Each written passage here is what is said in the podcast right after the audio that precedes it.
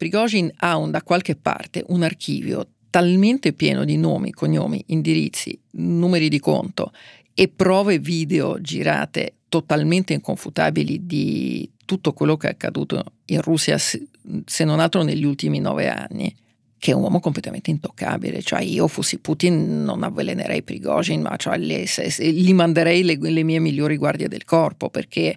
se da qualche parte c'è un archivio Prigozhin, e non dubito che ci sia un archivio che è in grado di far vacillare non soltanto il governo russo. Ok, facciamo un'introduzione molto rapida perché immagino saprete di cosa parleremo oggi e abbiamo tanto di cui parlare. Sabato 24 giugno il gruppo di mercenari russi Wagner, comandato da Yevgeny Prigozhin, ha occupato due capoluoghi russi da oltre un milione di abitanti ciascuno e ha marciato verso Mosca, apparentemente con l'intento di attaccare direttamente il governo di Vladimir Putin. Ma quando i combattenti di Wagner erano a poco più di 200 km da Mosca, e sembrava che uno scontro sarebbe stato ormai inevitabile, è arrivato un annuncio improvviso che la marcia su Mosca era stata annullata e che tra il gruppo Wagner e il governo russo di Vladimir Putin era stato trovato un accordo. Ma come è facile immaginare, quello che è successo sabato con il gruppo Wagner è soltanto l'inizio. La marcia su Mosca di Prigozhin e dei suoi ha mostrato che il regime di Putin è debole, militarmente e politicamente, e che la guerra, anziché destabilizzare l'Ucraina, ha destabilizzato proprio Putin. Ne parliamo con Anna Zafesova, che viene a Globo per la seconda volta, è una giornalista e una delle più grandi esperte di Russia e di paesi post-sovietici in Italia. Vi consiglio di ascoltare la puntata che abbiamo già registrato con lei. È la prima in assoluto ed è ancora molto interessante. Con Anna Zafesova parleremo di cosa è successo in questi giorni, del futuro di Prigozhin e del gruppo Wagner e di cosa ci aspetta, adesso che il regime russo di Vladimir Putin è più debole che mai. Questo è Globo. È un podcast del Post con un'intervista a settimana sulle cose del mondo e io sono Eugenio Cau.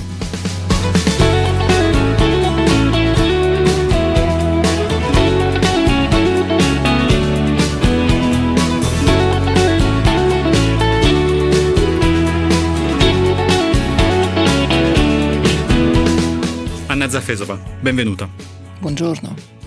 Anzitutto vorrei chiederti a cosa diavolo abbiamo assistito nel corso del weekend? Nel senso, siamo davanti a una rivolta, a un ammutinamento, a un tentativo di colpo di Stato, una resa dei conti interna. Ti vorrei chiedere non tanto eh, il riassunto degli eventi, ma proprio che genere di fenomeno ci siamo trovati davanti con questa eh, rivolta del gruppo Wagner in Russia? Devo dire che questa domanda a cosa diavolo abbiamo assistito è la domanda da, da quale ho visto iniziare anche analisi di politologi e osservatori anche um, americani e britannici molto stimati e di solito molto abbottonati che non ricorrono a questo tipo di linguaggio. Allora, secondo me è stato sicuramente un ammutinamento, un tentato colpo di Stato, un tentato golpe, sì sì, dove dentro c'era anche un pezzo di regolamento di conti tra varie cosche del Cremlino, ma questo è più un effetto collaterale di quello che è il sistema stesso del, del potere del Cremlino. Quindi se volessimo cercare di capire cosa voleva Prigozhin, il capo del gruppo Wagner, il fondatore e capo del gruppo Wagner, che risposta daresti tu? Io credo che Prigozhin avesse voluto giocarsi il tutto per tutto, poi il tutto per tutto poteva avere diversi gradi, per esempio oh, abbiamo visto o almeno così ci è sembrato di vedere, perché poi anche quello che abbiamo visto è tutto da scoprire, che Prigozhin in realtà non si è mai mosso da Rostov. Nel sabato del suo ammutinamento, al mattino lui eh, stava mettendo in riga i due altolocatissimi generali russi che cercavano di dargli del tu, eh, costringendoli a, di, eh, di dargli del lei, e la sera è uscito dal comando del distretto militare sud delle forze armate russe, sempre a Rostov, osannato dai passanti di Rostov. Quindi, a meno che non sia tornato con un elicottero o un aereo, ma dubito perché credo che il rischio di venire abbattuto fosse abbastanza elevato, probabilmente non si è mai mosso da Rostov. Quindi possiamo ipotizzare che la marcia su Mosca fosse una sorta di mezzo bluff per vedere se sfondava, sfondava, se non sfondava, aveva sempre la possibilità di restare a Rostov e di trasformare eh, eh la più grande città del sud della Russia per esempio, in un'allegra Repubblica dei Pirati. Anzitutto ti chiedo, e poi torniamo a questa cosa che hai detto eh, del mezzo blef. Com'è stato possibile che questa marcia su Mosca dei militari, dei combattenti del gruppo Wagner, non sia stata in nessun modo contrastata, non abbia praticamente trovato opposizione. C'è una, una milizia militare che sta marciando sulla tua capitale e tu quasi, tu Vladimir Putin diciamo, non fai niente. Ma è questo il vero risultato? Da questo punto di vista è un golpe che ha avuto successo perché ha messo in luce quello che si sospettava, si sapeva, ma che adesso ha visto tutto il mondo, che il sistema di potere di Putin è un, forse nemmeno un gigante comunque dai piedi d'argilla e anche dalle braccia d'argilla. Nessuno ha potuto fermare Prigozhin, ma soprattutto nessuno ha voluto fermare Prigozhin, un po' perché era pericoloso, perché non stiamo parlando di una milizia, stiamo parlando di un esercito nella conta di questo un colpo di Stato e di quella microguerra civile che si è sviluppata eh, all'altezza di Voronezh. Ci sono sei elicotteri, un caccia, un aereo da trasporto e a quanto pare alcune fonti dicono 15, altre dicono addirittura 40 perché c'era anche un aereo da trasporto con delle truppe a bordo, militari russi. Eh, non sappiamo di perdite dei Wagner, quindi stiamo parlando di un esercito che possedeva una contraerea in grado di abbattere caccia. Quindi innanzitutto non era facile da fermare, secondo nessuno aveva voglia di fermarli, un po' perché i Wagner sono notoriamente il reparto meglio addestrato, meglio armato e più spietato della, non delle forze armate russe perché non fanno parte delle forze armate russe ufficialmente, che poi è stato uno degli oggetti del contendere, ma comunque insomma di quello che è del potenziale bellico russo. E poi perché nessuno sapeva come sarebbe andata a finire, è stato assordante il silenzio anche di tanti propagandisti che normalmente reagiscono subito e che sono stati zitti per vedere come sarebbe andata a finire, se Putin fosse spuntato o meno, fin dove sarebbe arrivato Prigozhin. Quindi la debolezza di questo sistema, sia la debolezza, come dire, tecnica eh, perché l'unico modo di fermare Prigozhin era mm, bombardare, bombardare Rostov o Voronezh, cosa che peraltro è stata fatta, cioè ci sono stati del, degli aerei russi che hanno sganciato bombe sul territorio russo nel tentativo di fermare Prigozhin, che infatti ha, ha risposto abbattendo degli aerei. Quindi uno avrebbe significato aprire una guerra su larga scala sul proprio territorio con delle conseguenze totalmente imprevedibili e due, francamente, in tanti, in tantissimi, speravano anche che Prigozhin ci, se, ci sarebbe riuscito. Ecco, aiutami a capire questa cosa qui. Hai detto che Prigozhin ha fatto, diciamo così, una scommessa, che era forse anche un mezzo bluff, marciando su Mosca. Hai detto che è stato come un coltello caldo infilato nel burro, no? ha, mo- ha, mostrato le enormi debolezze del, dei sistemi di difesa russi e del sistema di potere di Putin. E però quando era lì lì per arrivare all'obiettivo, ha ritratto il coltello. Con questo accordo, che pare stia stato mediato dal presidente della Bielorussia eh, Lukashenko, di cui ancora non abbiamo esattamente certezza dei termini. Perché ha ritirato il coltello? Questa è una buona domanda. Una risposta possibile che ha avuto paura. Ha avuto paura che perché alla fine ad attaccare Mosca poteva anche innescare una bomba sotto il regime, però non vincere. E Prigozhin non credo che sia votato al sacrificio. Forse le hanno fatto un'offerta che non poteva rifiutare. Anche questo è possibile, anche se un po' più difficile, poi spiego perché. O, mm, forse è mancato pezzo, un pezzo di colpo di Stato, perché quello che noi abbiamo visto è stato un putsch militare di stampo classico uh, proprio di quelli da manuale della politica degli anni 70-80 del continente africano, sudamericano. Non abbiamo visto la componente di palazzo, la componente di servizi segreti, senza la quale in Russia è impossibile fare un golpe. Nessun colpo di palazzo, golpe, putsch o avvicendamento al potere eh, che, si, che, sia uno eh, da ancora da prima della nascita del KGB non è mai avvenuto senza la complicità dei servizi segreti. Quindi sicuramente c'era un pezzo di golpe che non era quello sull'autostrada M4 Don eh, che però non abbiamo visto, non abbiamo visto perché ci ha ripensato, non abbiamo visto perché è stato disinnescato in tempo, eh, non abbiamo visto perché banalmente eh, Prigozhin ha deciso di aspettare, perché adesso in questo suo silenzio, in questa pausa, non sappiamo quanto forzata che si è preso, lui sta contando il suo potenziale acquisito, cioè dell'uomo più potente della Russia mentre Putin sta contando tutte le sue perdite di, eh, di potenziale in negativo di un'anatra eh, zoppa su entrambe le zampe. Quindi tu sostieni che Yevgeny Prigozhin è l'uomo più potente della Russia? Eh, beh, eh, diciamo, mi baso sui fatti. Un uomo che riesce a occupare due capoluoghi regionali, di attraversare eh, mezza Russia, di terrorizzare completamente un regime in tutte le sue svariate componenti, dall'esercito ai servizi segreti, alla Guardia Nazionale, alla polizia, eh, cioè tutti quegli organismi di, di, forza, i famosi siloviki che Putin ha tanto coltivato nel, per quasi 25 anni come uno scudo impossibile da spezzare fare per il suo, per il suo regime. Ecco, tutto questo è sparito di fronte appunto a un grappolo di milizie, per quanto molto armate, per quanto molto ben addestrate, per quanto decise a tutto contrariamente al, a, all'esercito regolare russo, però pur sempre un uh, gruppo militare piuttosto, tutto sommato, piuttosto scarso. Quindi sicuramente Prigozhin è l'uomo più potente della Russia, se non altro perché ha mostrato la debolezza di quello che era considerato prima l'uomo più potente della Russia.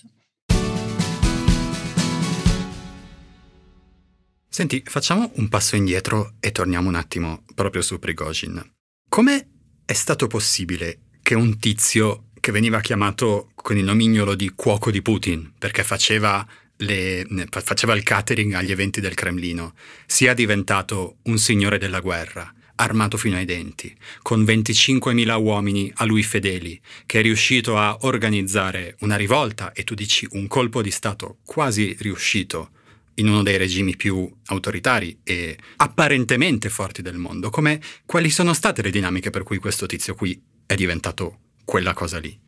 Ma le dinamiche sono, le abbiamo osservate appunto per tutto questo quarto di secolo putiniano. Abbiamo visto Putin eh, privatizzare lo Stato russo, affidarne, appaltarne dei pezzi a persone che erano state scelte solo in base a una fedeltà personale, cioè è quello che è stato fin dall'inizio, fin dal suo arrivo al Cremlino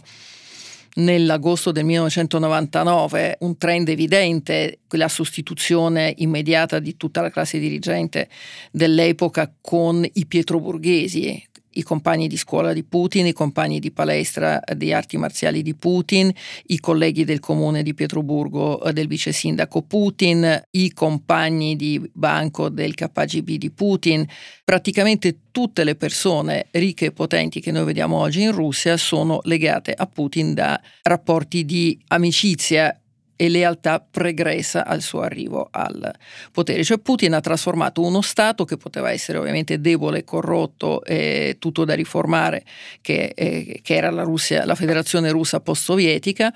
e l'ha trasformato in una monarchia di stampo diciamo, con, affidata, appaltata dalle, a delle baronie. Cioè per ragionare sulla Russia noi dobbiamo ragionare non tanto sui schemi classici della sovietologia, e di analisi diciamo, dei totalitarismi, eh, soprattutto totalitarismi europei del Novecento, dobbiamo ragionare su monarchie personalistiche o su regimi personalistici di stampo di nuovo africano sud, sudamericano, ma forse perfino, perfino ancora più privatistico. Quindi è chiaro che da questo sistema di feudale dove ci sono i baroni e dove ci sono i capitani di Ventura, esce fuori prima un capitano di Ventura che grazie a Putin ottiene dei privilegi incredibili, eh, svolgendo tutta una serie di funzioni incluso quello di servizio segreto. Ricordo il Russia Gate del 2016, l'operazione in rete per l'elezione di, durante la campagna elettorale di Donald Trump, eh, che Prigozhin lui stesso ammette che è stata ordita dalla sua fabbrica dei troll, quindi un privato che ha svolto le funzioni di quello che doveva fare un servizio segreto, un servizio segreto poi diciamo almeno nella fama così potente e articolato come eh, come il KGB. Di recente la Duma ha approvato su esplicita richiesta di Prigozhin una legge che proibiva di menzionare in contesto negativo non soltanto i militari russi impegnati in Ucraina, ma anche i mercenari e Prigozhin in particolare. Cioè Prigozhin è un intoccabile ed è un intoccabile perché è stato Putin a farlo diventare tale. È chiaro che in un sistema appunto di baroni e capitani di Ventura si arriva anche a una eh, l'avvicendamento del potere, il potenziale avvicendamento del potere comincia a passare attraverso le rivolte dei pretoriani, certo. Però aiutami a capire questa cosa. Un conto è dire prendo un mio amico e lo metto a capo della società del gas. Un conto è dire prendo un mio amico e lo metto a capo del Ministero della Giustizia, sto improvvisando. Un conto è dire prendo un mio amico e lo metto a capo di una milizia armata di 25, anche, in realtà anche 50.000 persone a, a nel, nel momento di massima espansione del gruppo Wagner. Diciamo che insomma nella storia non ci sono tantissimi casi di capitani di Ventura, come dici tu, che rimangono fedeli al proprio, al proprio padrone e, e, insomma in cui tutto finisce bene. Ecco, non sono storie a lieto fine di solito. E ma Putin la storia la studia molto male. Lui è un appassionato di storia e, e perfino nel discorso con cui annunciava l'ammutinamento di Prigozhin ha citato il 1917, la guerra civile, cioè è ossessionato dalla storia, ha dedotto dalla storia anche l'invasione ucraina. Peccato che studia la storia molto male e da, e da fonti fonti un po' inaffidabili, quindi Putin ragiona in questo modo, Putin non crede nei sistemi, Putin non crede nelle regole, che considerato eh, la sua laurea in giurisprudenza è anche un po' bizzarro, probabilmente è il risultato di questo suo mh, sindrome post-traumatica della fine dell'URSS, quando lui che era parte di sistemi, l'Unione Sovietica, il KGB, il Partito Comunista dell'Unione Sovietica, ha visto tutti questi sistemi sparire, dileguarsi come un cubetto di ghiaccio al sole in, in pochi giorni. Quindi può darsi che sia stata questa esperienza di collasso a inculcargli questa profonda diffidenza nei sistemi, o forse ce l'aveva già da prima, cioè lui ha una mente di stampo, come dire, mafioso, lui si fida dei rapporti umani, delle lealtà personali. Da notare che il portavoce di Putin Peskov alla domanda sabato sera quali sono le garanzie eh, dell'incolumità a Prigozhin risponde la parola del presidente. In uno Stato, anche in uno Stato non democratico, il presidente firma, non dice parole, il presidente firma decreti, leggi, disposizioni, ordini la parola è qualcosa dal, dall'armamentario di un boss mafioso. Peraltro una parola che Putin si è più volte rimangiato, diciamo oltretutto quindi un, un, motivo in più per eh, o, ovviamente per non fidarsi, però siamo arrivati a una Russia dove si ragiona seriamente in questo modo, così come seriamente ci sono personaggi come il leader ceceno Ramzan Kadyrov o le numerose fonti informate del Cremlino in vari canali Telegram vicini al Cremlino medesimo che spiegano che in realtà la rivolta di Prigozhin sia stata dovuta a degli appalti che gli sarebbero stati tolti o a dei terreni a Pietroburgo che non sarebbero stati concessi a sua figlia, quindi una spiegazione che francamente suona ridicola e sproporzionata. Però è curioso che viviamo in un mondo dove qualcuno ritiene normale spiegare un fatto del genere come un regolamento di conti tra, tra cosche per un terreno o il controllo, non so, di un, di, di un mercato di, di Leningrado. Eh, e quindi la mentalità che il modus operandi che Putin ha introdotto nella, eh, al vertice del potere russo ahimè, è, è questo. E, e, e ricordiamo che Putin ha esordito, cioè la popolarità di Putin nasce in quel momento del settembre del 1999 quando lui eh, neo premier appena nominato da Boris Yeltsin, praticamente totale sconosciuto, un personaggio che sembra come dire l'ultimo di una serie di cavalli eh, introdotti in Parlamento da, da Yeltsin, sbotta, noi i terroristi ceceni li ammazzeremo anche nel cesso, usando per ammazzeremo in realtà un verbo diciamo, del gergo criminale, quello che sembra uno scivolone mediatico, drammatico, quello che lo stesso Putin poi confesserà di aver pensato fosse una gaffa eh, in, eh, in, eh, irreparabile, invece Putin si sveglia famoso e amato dai russi perché quella diventa la sua frase, il suo marchio di fabbrica e 25 anni dopo, molto coerentemente, dopo 25 anni di gergo criminale al potere, di mentalità criminale al potere, vediamo un criminale vero che cerca di prendere il potere. Raccontaci appunto questa storia qui, com'è successo che eh, Prigozhin, capitano di Ventura, che deve tutto a Putin, si ribella contro il suo benefattore? Ma qui il fattore scatenante immediato probabilmente è stato lo scontro tra Prigozhin e le forze armate eh, regolari, diciamo il Ministero della Difesa, il ministro oh, Sergei Shoigu, eh, per un motivo molto banale, siccome stiamo parlando appunto di un sistema molto personalistico, di una monarchia e di una corte, la contesa era per chi avrebbe portato a Putin la vittoria siccome nessuno riusciva a portare a Putin la vittoria, ma semmai la sconfitta, entra in campo Wagner che aveva già partecipato alla guerra nel Donbass nel 2014-2015, però diciamo, in operazioni circoscritte. Invece viene chiamata stavolta ad affiancare l'esercito con un'autonomia immensa, con eh, le spese le, a, pie, a piedi lista, con l'incredibile autorizzazione a reclutare detenuti direttamente dalle carceri al fronte, con Putin che firmava decreti di grazia per assassini, eh, cannibali, eh, rapinatori e stupratori seriali, cioè stiamo parlando veramente di qualcosa di mai visto, stavolta veramente mai visto nella, eh, nella storia anche dei regimi totalitari, è evidente che Prigozhin a un certo punto assume un peso cruciale per il... cioè tra la totale sconfitta in Ucraina e una parvenza di già una possibilità di proseguire, eh, proseguire la guerra, di mezzo c'è solo Prigozhin con i suoi Wagner. Quindi probabilmente già in quel momento diventa forse, se non l'uomo più potente, uno degli uomini più potenti della Russia. Cosa succede? Prigozhin porta a Putin l'unica vittoria molto, tra virgolette, gli porta la presa di Bakhmut a un prezzo disumano, con un'utilità pari a zero, ma per la prima volta in dieci mesi Putin può vantare una vittoria che Prigozhin rivendica per se stesso, a quanto pare, a quanto detto anche dagli, dagli ucraini e dagli esperti occidentali, abbastanza meritatamente. Chiaramente a questo punto eh, i generali non possono che eliminarlo perché come sempre la vittoria a molti, padri, notoriamente. Quindi eh, il fattore scatenante che lo stesso Prigozhin ha confermato in alcuni passaggi è che eh, il Ministero della Difesa cerca praticamente di far fuori Wagner e quindi di, o di assorbirli come reparti regolari nell'esercito oppure di, di eliminarli, di scioglierli in qualche modo, di rimandarli in Africa a giocare a, a colpi di Stato nella, nel, nel, nel Centrafrica cosa che chiaramente Prigozhin non uh, non può accettare, anche perché giustamente si sente anche in pericolo personale. In più da quello che si è capito, il Ministero della Difesa toglie a Prigozhin quegli appalti miliardari di, che lui invece in qualità di cuoco, stavolta non in qualità di signore della guerra, perché Prigozhin è un personaggio veramente tanto versatile, eh, forniva all'esercito, incluso l'esercito in prima linea, incluso l'esercito, l'esercito in trincea,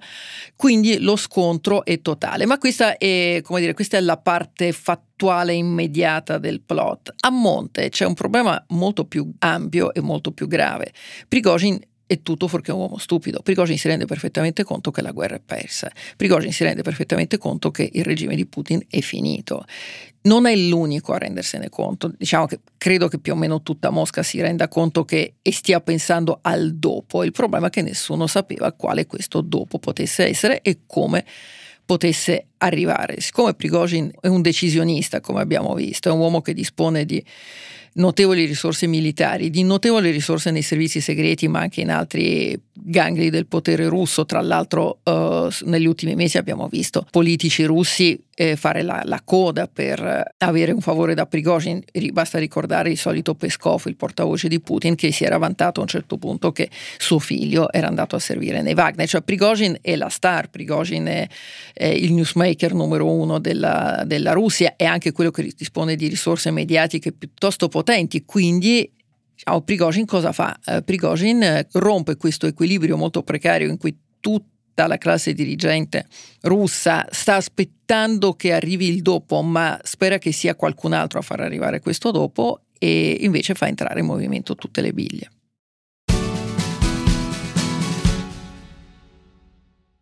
Sabato mattina, o forse venerdì notte a seconda dell'orario, quando ci siamo svegliati abbiamo visto che eh, Prigozhin era entrato a Rostov e stava marciando su Mosca. Tu sei rimasta sorpresa? Allora, sono rimasta sorpresa dalla modalità. In realtà la storia è iniziata venerdì sera quando Prigozhin ha annunciato uh, che partiva. Fino a notte non si capiva bene se veramente eh, se, se sarebbe riuscito a conquistare Rostov, eh, però poi con, il, con, i primi elicotteri abbattuti dell'esercito regolare si è capito che non era un gioco, che, che, era tutto vero.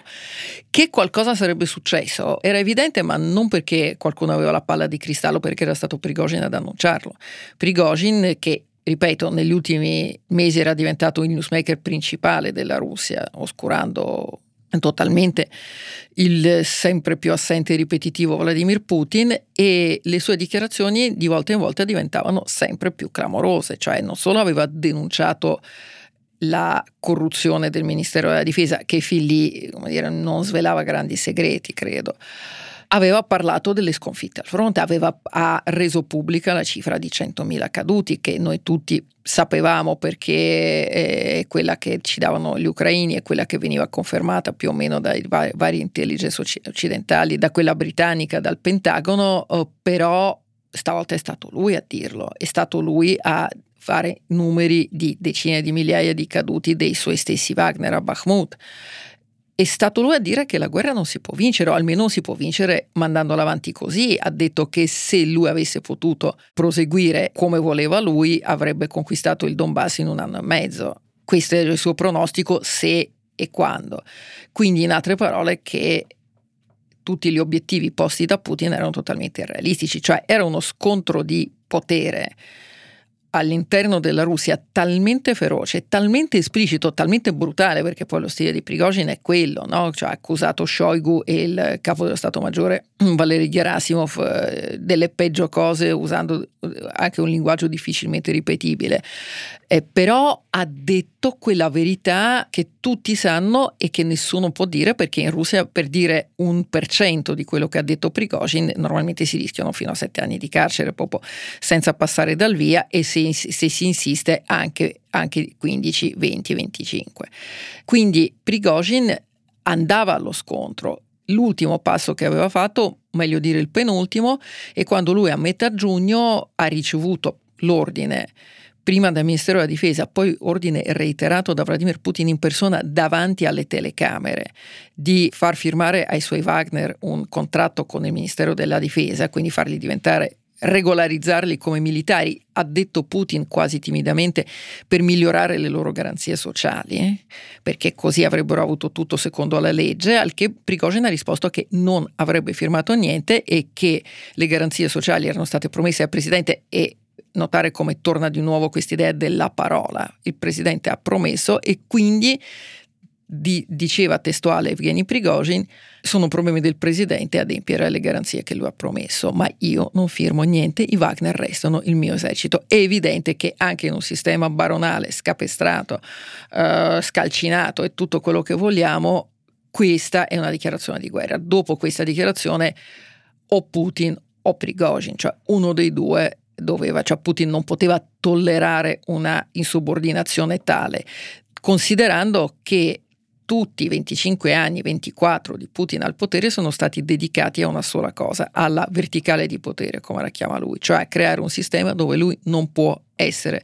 contestato e dove il potere non viene delegato e condiviso con nessuno. Quindi non è soltanto un litigio interno a un gruppo di potere, è qualcosa che nella monarchia russa è impossibile, intollerabile, in, cioè che in un solo colpo mette in discussione tutto quello che Putin ha fatto da quando è al Cremlino. Quindi era evidente che Prigozhin stava, si stava giocando il tutto per tutto. Infatti da questo punto di vista ho trovato anche abbastanza curiose queste rivelazioni fatte da, credo dal Washington Post, che dicevano adesso uh, il, lo spionaggio americano sapeva del golpe di Prigozhin. Del golpe di Prigozhin sapevano tutti,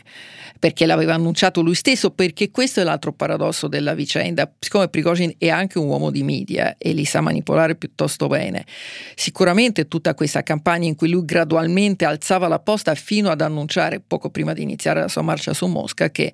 la guerra in Ucraina non sapeva da fare, che non c'era alcun bisogno di invadere l'Ucraina, che la Nato non stava attaccando la Russia, che non si doveva fare questa guerra, quindi attaccando quello che è nemmeno la base della politica, è la base della teologia di Vladimir Putin.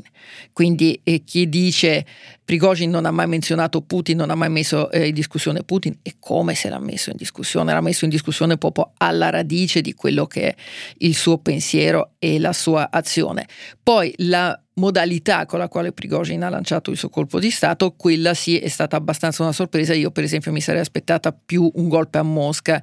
che un'avanzata da, da Rostov, ma devo dire che così è stato molto più spettacolare. Parliamo di Putin. Hai detto che il suo regime è finito. Ci racconti in che modo questa rivolta del gruppo Wagner lo ha indebolito? Beh, è, appunto, è stato vittima di una rivolta armata che non ha saputo come fermare, ha dovuto uh, negoziare. Putin è noto perché non negozia mai, no? Putin non ha negoziato con i ceceni, non ha negoziato con i terroristi nel teatro sulla Dubrovka, ha preferito avvelenare col gas 128 ostaggi, eh, non ha negoziato con i terroristi a Beslan, eh, un rifiuto che è stato pagato con più di 600 vite, soprattutto di bambini, non ha negoziato con l'opposizione che scesa contro di lui, opposizione pacifica, liberale, intellettuale, nell'inverno del 2011-2012 non li ha voluti nemmeno ricevere perché nella visione di Putin lo zar non, non riceve la, chi lo contesta quindi ha preferito metterli in carcere oppure costringerli all'esilio. Cioè Putin ha basato tutto il suo esercizio di potere su questa reputazione del presidente che non deve chiedere mai. Qui abbiamo visto un presidente che appare con un certo ritardo e dopo numerosi rinvii in televisione per dire che c'è un ammutinamento in corso che i suoi autori verranno puniti e la sera dice che sono stati tutti perdonati. Sono stati perdonati dopo, appunto, dopo aver occupato due capoluoghi regionali, abbattuto aerei, ucciso almeno 40 militari d'elite russi perché si trattava di piloti, sono stati perdonati. Stato, insomma, abbiamo scherzato. Putin, eh, allora un leader che eh, è capace di compromesso sicuramente non ne sarebbe uscito bene lo stesso, però aveva un, magari un più spazio di manovra, ma un leader che sempre, si è sempre rifiutato di cedere anche di un millimetro esce distrutto. That's the power of love.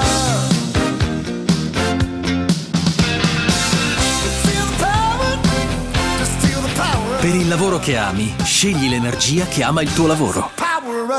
Repower. Una cosa che si dice è che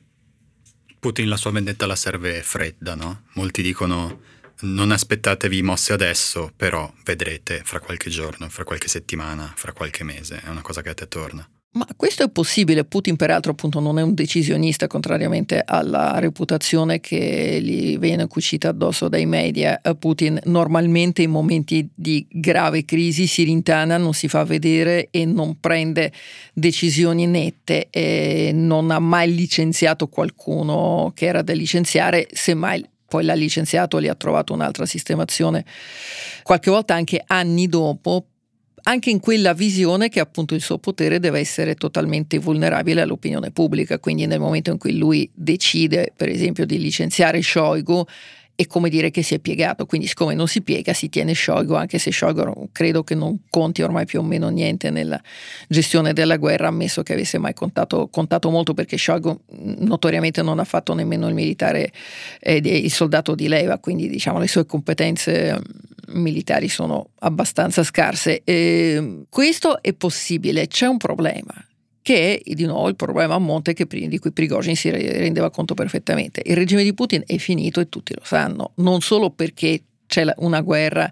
un'invasione di un paese sovrano che ha reso la Russia la, lo Stato pari internazionale, che sta prosciugando la sua economia, che sta uccidendo la sua popolazione, che ha costretto all'esilio eh, almeno un milione di russi, che ha trasformato la Russia in una dittatura militare, che è tutto quello che sappiamo. Ma anche perché questa guerra è stata lanciata in buona parte proprio perché Putin sentiva che il suo orologio stava ticchettando, perché appunto il suo regime aveva esaurito la sua spinta propulsiva perché eh, la Russia aveva bisogno di una modernizzazione, perché stava premendo una nuova generazione che n- non riusciva più a vivere in questo clima sempre più repressivo, sempre più conservatore, sempre più rivolto alle glorie sovietiche in questa ricostruzione ormai quasi ossessiva della, eh, anche nei minimi particolari dell'Unione Sovietica, perdendo uno dopo l'altro tutti i treni tecnologici, eh, economici, diplomatici, sociali, eccetera, eccetera, eccetera. Quindi eh, Putin eh, in realtà poi nell'ultimo anno, nell'ultimo anno e mezzo, credo che la maggior parte del, diciamo, dei ricchi e potenti di Mosca come abbiamo visto anche da qualche gustosissima intercettazione di oligarchi e, e, mili- e militari in, o ex militari in esilio, cioè tutti stanno aspettando che Putin se ne vada. Diciamoci la verità, cioè chi si eh, continua, non dico a sostenere Putin, ma a non spingere per la sua caduta, lo fa un po' perché è un sistema di potere, come abbiamo visto, appunto molto diviso, senza alcun tipo di ideologia o valori eh, che, che, che, lo uniscono. E fondamentalmente appunto si tratta di una serie di, di, di bande di, e di clan che eh, si rendono conto che finito Putin inizia una guerra di tutti contro tutti dove probabilmente tutti rischiano di perdere, eh, di perdere le ricchezze il potere, mh, mm, e il potere che hanno. Eh, quindi questa è sostanzialmente quello che ha, ha trattenuto finora la cosiddetta elite russa dal eh, da ribellarsi, ma che tutti stavano aspettando e si stavano attrezzando in qualche modo per un dopo Putin, eh, anche questo era abbastanza, abbastanza evidente. Quindi Prigozhin, ha, che appunto a differenza di Putin invece un, è molto decisionista, ha semplicemente deciso di giocare d'anticipo e probabilmente ha fatto bene perché se riesce a sopravvivere a questa vendetta di Putin, a questo punto chiaramente, cioè se fino a ieri noi ci guardavamo in giro e dicevamo ma chi potrebbe essere il delfino di Putin, chi potrebbe raccogliere la sua eredità e non trovavamo nessuno perché il regime di Putin non ha dei numeri due, cioè costituzionalmente a Putin dovrebbe succedere in caso di incidente eh, il primo ministro russo e io oh, sfido chiunque a ricordarsi come si chiama il primo ministro russo. Adesso abbiamo un nome e un nome che fa caponare la pelle ma ce l'abbiamo. Quanto dobbiamo preoccuparci se Prigozhin è il il delfino, per così dire, di Putin? Ma dobbiamo preoccuparci tantissimo oh, perché il metodo di Prigozhin, il metodo di governo di Prigozhin lo conosciamo. Prigozhin è l'uomo che ammazza i traditori a martellate mentre lo riprende con una videocamera e poi lo mette su YouTube, intendiamoci. Cioè, la modalità è questa. Quindi eh, diciamo che è abbastanza un incubo. Poi che Prigozhin è un uomo intelligente e, e, probabilmente si reinventerebbe un'immagine di più moderato se gli capitasse di salire al potere, questo è un altro discorso.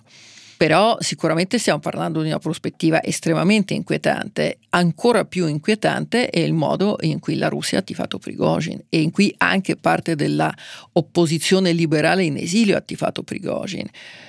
che mostra da un lato quella totale impotenza, cioè quel senso di impotenza in cui il sistema è talmente bloccato che alla fine ben venga un golpista eh, perché non c'è un modo democratico in qualche modo per sovvertirlo, cioè non, non è prevista una piazza Tahrir una, o un Maidan moscovita, non c'è un gruppo dirigente diciamo moderato, c'è un gruppo di tecnici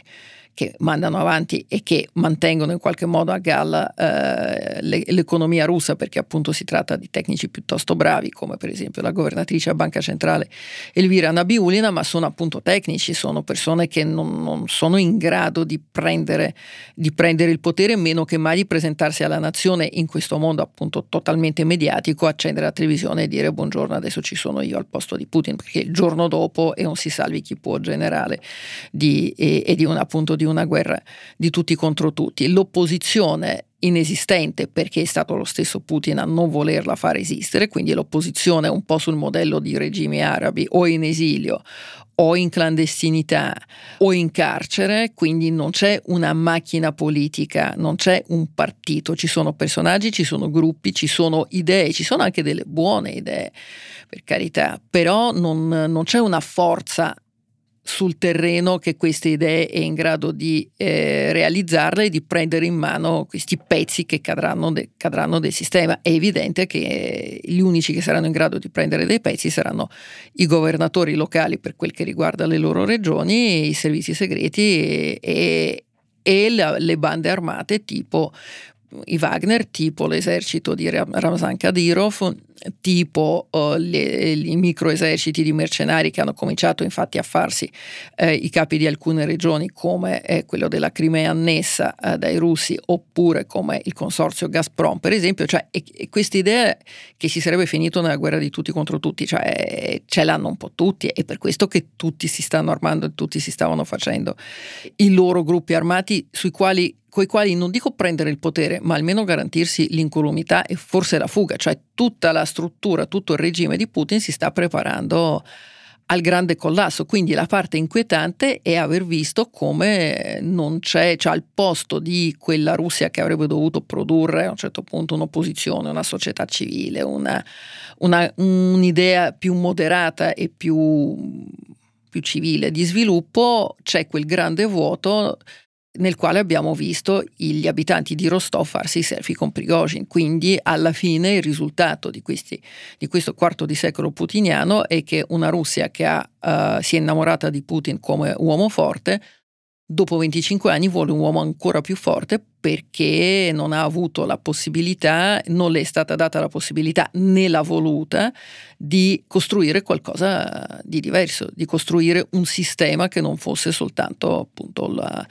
eh, il, il, il, il, padre della patria, il supereroe e il dittatore. Quindi temo che Prigozhin potrebbe essere una soluzione non, fan, non, fantapolitica. Chiaramente dovrà mettersi d'accordo con altri componenti del cerchio magico putiniano, ma credo che su questo non avrà problemi. Ma quanto è possibile questa cosa? Nel senso, adesso si dice che Prigozhin sia in Bielorussia, no? E fossi lui stare attento a, alle, alle finestre aperte. Eh, alcuni dicono che è un morto che cammina, altri dicono che sta eh, aspettando, sta cercando di capire quali sono le sue forze. Tu che impressione hai? Allora, Prigozhin qualche settimana fa ha affisso sulla finestra del suo ufficio a Pietroburgo, che è, un fine, è una finestra che guarda in centro Pietroburgo e guarda il lungo fiume, eh, ha affisso un foglio di carta eh, rivolto verso l'esterno sul quale c'era scritto la distanza di tiro è di 286 metri, tenete conto della correzione del vento ad attraversare il fiume. Quindi un avvertimento all'eventuale cecchino che gli avrebbe sparato dall'altra parte della neva.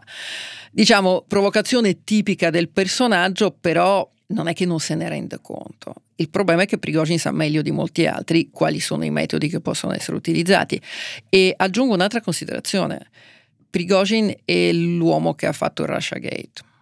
Cioè, se esistono quelle prove che non sono state trovate definitive, la famosa pistola fumante del coinvolgimento della Russia nella campagna elettorale di Donald Trump, se esistono, se c'è stato questo coinvolgimento e se esistono le prove, le ha Yevgeny Prigozhin. Prigozhin ha combattuto in Siria e sa tutto sulla Siria, incluse le eventuali armi chimiche, tutto. Prigozhin ha fatto degli affari più che sporchi in, in Africa. Prigozhin ha combattuto in Ucraina. Prigozhin ha un, da qualche parte un archivio talmente pieno di nomi, cognomi, indirizzi, numeri di conto e prove video girate totalmente inconfutabili di tutto quello che è accaduto in Russia, se non altro negli ultimi nove anni, che è un uomo completamente intoccabile. Cioè io fossi Putin non avvelenerei Prigozhin, ma cioè le, se, se, gli manderei le, le, mie migliori guardie del corpo, perché se da qualche parte c'è un archivio Prigozhin, e non dubito che ci sia, un archivio che è in grado di far vacillare non soltanto il governo russo. Cosa succederà ai combattenti del gruppo Wagner? Saranno reintegrati nell'esercito? Si ribelleranno? Torneranno a vita privata? Credo che non possa esistere una follia più grande che integrare i Wagner nell'esercito, perché è come dire che eh, dei potenziali golpisti verrebbero mandati in tutti i reparti dell'esercito regolare russo, cioè un invito a nozze.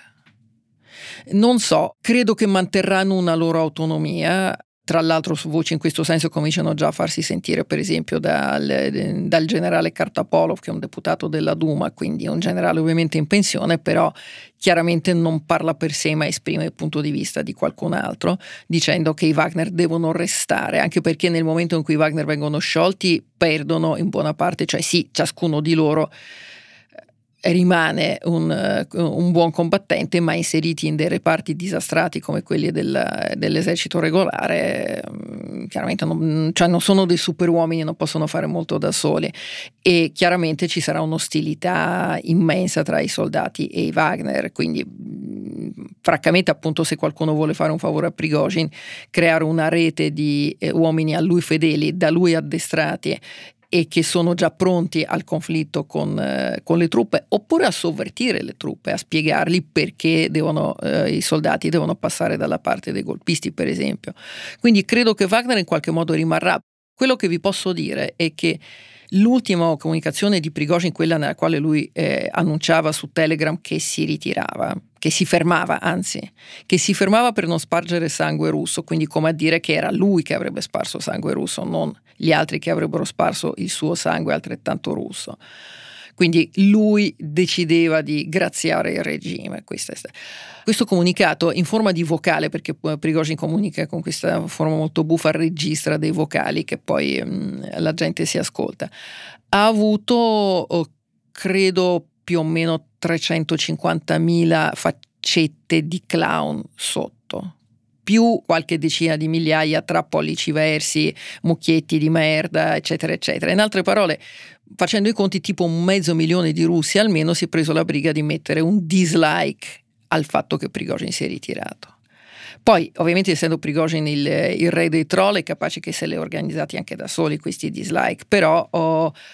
credo che la delusione in molti sia palpabile questo, del fatto che Prigozhin si sia fermato proprio sul più bello, quindi credo che adesso Prigozhin misurerà appunto il suo nuovo capitale politico. Sarebbe stato estremamente interessante poter dare un'occhiata ai tabulati del cellulare di Prigozhin del sabato 24 giugno per vedere quante telefonate di solidarietà, sostegno e improvviso entusiasmo ha ricevuto dai vari politici, governatori, funzionari e generali russi. E quindi credo che non, è un, è proseguendo il discorso che la storia ci insegna delle cose, la storia ci insegna che non bisogna fidarsi dei capitani di Ventura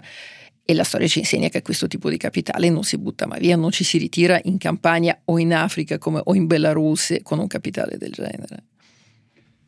Questa rivolta potrebbe avere delle conseguenze anche sulla guerra in Ucraina? Ah, certamente, certamente. Eh, la, conseguenza più ovvia è che gli ucraini hanno visto e tutto il mondo ha visto che dall'altra parte non c'è un terribile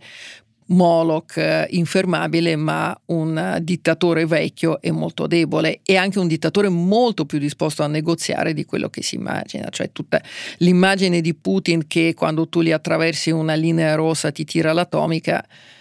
accidenti, abbiamo visto tutto il contrario. Poi, vabbè, non avrebbe tirato l'atomica su Prigozhin perché sarebbe stata sul suo territorio, forse. Però comunque è, andato tanto a, talmente rapidamente a più miti consigli quando veramente minacciato che anzi credo che in questo momento in tutte le stanze di potere, in tutte le, in tutte le war room dell'Occidente si stia studiando questo nuovo scenario anche da un punto di vista psicologico è evidente che l'esercito russo è ancora meno motivato a combattere di quanto lo fosse prima, cioè così come nel sabato 24 giugno si è visto che praticamente nessuno voleva andare a morire per, eh, per mm, Putin, tantomeno per Shoigu, figuriamoci adesso che le, con i russi che vengono buttati contro la controffensiva ucraina, già sguarniti di armi, già demotivati, già in tutta quella eh, circostanza che sappiamo a condurre una guerra ingiusta che molti soldati russi si, si rendono conto, se non altro quando arrivano in Ucraina, che, che, che è una guerra ingiusta, che nazisti non, eh, dei nazisti non c'è nemmeno l'ombra, a questo punto anche con una faida alle spalle credo che anche qua gli ucraini ne approfitteranno, ovviamente così come credo, cioè credo qui è una pura ipotesi chiaramente, ma non posso escluderlo, che Prigozhin eh, abbia anche in qualche modo contattato gli avversari ucraini, dei quali peraltro ultimamente parlava con grandissimo,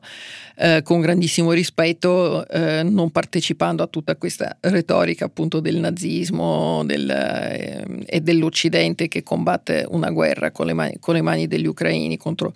contro, la Russia. Quindi non escludo che ci potrebbe essere anche questa, questa linea di un negoziato contatto, finestra aperta tra i prigoginiani e Kiev. Ti faccio un'ultima domanda estremamente aleatoria. Io ho avuto un po' l'impressione, ma è una cosa che, che ho visto molto in giro, che questa rivolta sia stata l'inizio di una cosa molto più grande. Come andrà a finire? Ma questa rivolta è stata innanzitutto la fine di una cosa molto grande, cioè di tutto quel eh, declino e decomposizione del regime putiniano che abbiamo visto, che abbiamo raccontato e che spesso in molti si sono rifiutati fino all'ultimo di credere, di crederci perché c'era anche questa romanticizzazione della Russia grande ma terribile. Cosa accadrà? accadrà, accadrà quello a cui Prigozhin ha aperto la strada. Poi come accadrà lo vedremo, ci sarà un golpe di palazzo, delle, dei, separa- dei, neoseparatismi, altre rivolte di questo tipo, rivolte al fronte. Questo tratto il pronostico dello stesso Prigozhin che qualche settimana fa aveva parlato di una rivoluzione come quella nel 17 che sarebbe iniziata dal, dai militari e dalle famiglie dei 100.000 caduti. Infatti lì ha fatto per la prima volta il numero dei 100.000 caduti che è uno dei grandi segreti del regime di Putin. Eh, quindi quello che accadrà è quello scenario inventato da Lenin quando disse che la guerra imperialista doveva venire trasformata in una guerra civile. Quello, quello, sta accadendo. Le forme che poi prenderà lo vediamo. Certamente la soluzione migliore sarebbe un qualche tipo di avvicendamento più o meno pacifico al Cremlino con un direttorio che prende il potere, che comprende dei moderati e che ha, chiude la guerra e apre una timida transizione della Russia, non dico verso una perestroica, ma verso una qualche forma di esistenza e coesistenza più, eh, con i vicini più civile, ma temo che in questo momento perfino questo sia abbastanza utopica come idea. Prima di arrivare ai consigli, vi ricordo che la mail di Globo è globo.it. Vi ricordo che potete attivare le notifiche e consigliare Globo alle persone a cui pensate potrebbe piacere. E ora, Anna Zafesova, ti chiedo tre consigli, libri, film, musica, serie tv, altri podcast che ti hanno ispirato. Ma, uh, io consiglio senz'altro come libro quello di Vladimir Sorokin, La giornata dell'Oprichnik, che è stato tradotto ottimamente anche in italiano, che è il solito romanzo un po' surreale di Vladimir Sorokin, che è uno dei mm, maggiori scrittori russi contemporanei e che racconta, racconta, Ivan il Terribile, racconta Ivan il Terribile, racconta eh, quella, quella, Russia che lui ha trasformato per la prima volta in una, in una dittatura militare appunto con gli Oprichnik, cioè con questa sua guardia personale che eh, lui ha opposto a tutte quelle che erano le strutture dell'epoca. Ovviamente stiamo parlando del Cinquecento, del potere istituzionale chiaramente un libro che è stato scritto guardando a oggi, cioè non, non sono casuali queste, eh, queste coincidenze, eh, però oh, è un libro che oltre ad essere molto, molto bello pro, propone, propone tante analogie, nessuna delle quali incidentale casuale. Mm, mi piacerebbe tanto consigliare un altro libro che però purtroppo, eh, qui devo confessare, sono ormai 23 anni che non riesco a tradurlo in italiano, eh, anzi approfitto, magari stavolta qualche editore si, si, appassionerà, si chiama La grande razione Balshai Paika, è stato scritto da Yuli Dubov. Yuli Dubov è un signore che in questo momento in, vive nel, nel Regno Unito sotto la protezione di Sua Maestà, è stato il braccio destro di Boris Berezovsky, quindi il suo libro è un romanzo, è un, è un grande romanzo proprio di quelli fatti come Dio comanda, spalmato su più generazioni generazioni, su, eh, su più personaggi, cioè il, quello che si chiama, i recensori chiamano un grande affresco, scritto molto bene, che racconta la fine dell'Unione Sovietica, cioè gli anni Ottanta e l'ascesa eh, la, il collasso dell'Unione Sovietica e l'ascesa appunto del golpe del 1991 e poi l'emersione di quella classe che poi è, è, sono diventati gli oligarchi. C'è anche un seguito che racconta poi la fine degli oligarchi e l'arrivo di Putin, devo dire secondo me meno riuscito. Questo è un libro uh, molto bello perché molto vero, cioè sono le biografie fondamentalmente di Berezovsky e del, dei suoi amici che raccontano con un gruppo di intellettuali eh, moscoviti più o meno odore di dissenso sono poi diventati gli oligarchi con intorno KGB, mafie, eh, pezzi di nomenclatura comunista, eccetera, eccetera. Secondo me è un libro fondamentale per capire da dove si è arrivati, cioè qual è il punto di partenza che ha portato che ha portato fin qui. Eh, purtroppo appunto disponibile soltanto per chi, eh, per chi, conosce il russo, chi conosce il russo lo, uh, lo godrà tantissimo perché oltretutto è un fantastico romanzo molto avvincente. Un terzo libro, film, podcast. Posso consigliare il, um, il Telegram di Evgeny Prigozhin? Perché mi pare eh, una, un, invece una delle risorse da seguire, anche quello un po' noioso, però oh, c'è una traduzione automatica e in questo stranissimo oh, mondo dove, dove, il golpista stesso a annunciare le sue mosse, a commentare e a dare ai giornali le notizie su come sta andando il suo golpe, e credo che sia una risorsa da seguire perché le notizie potrebbero arrivare direttamente da lì. Anna Zafesova, grazie. Grazie.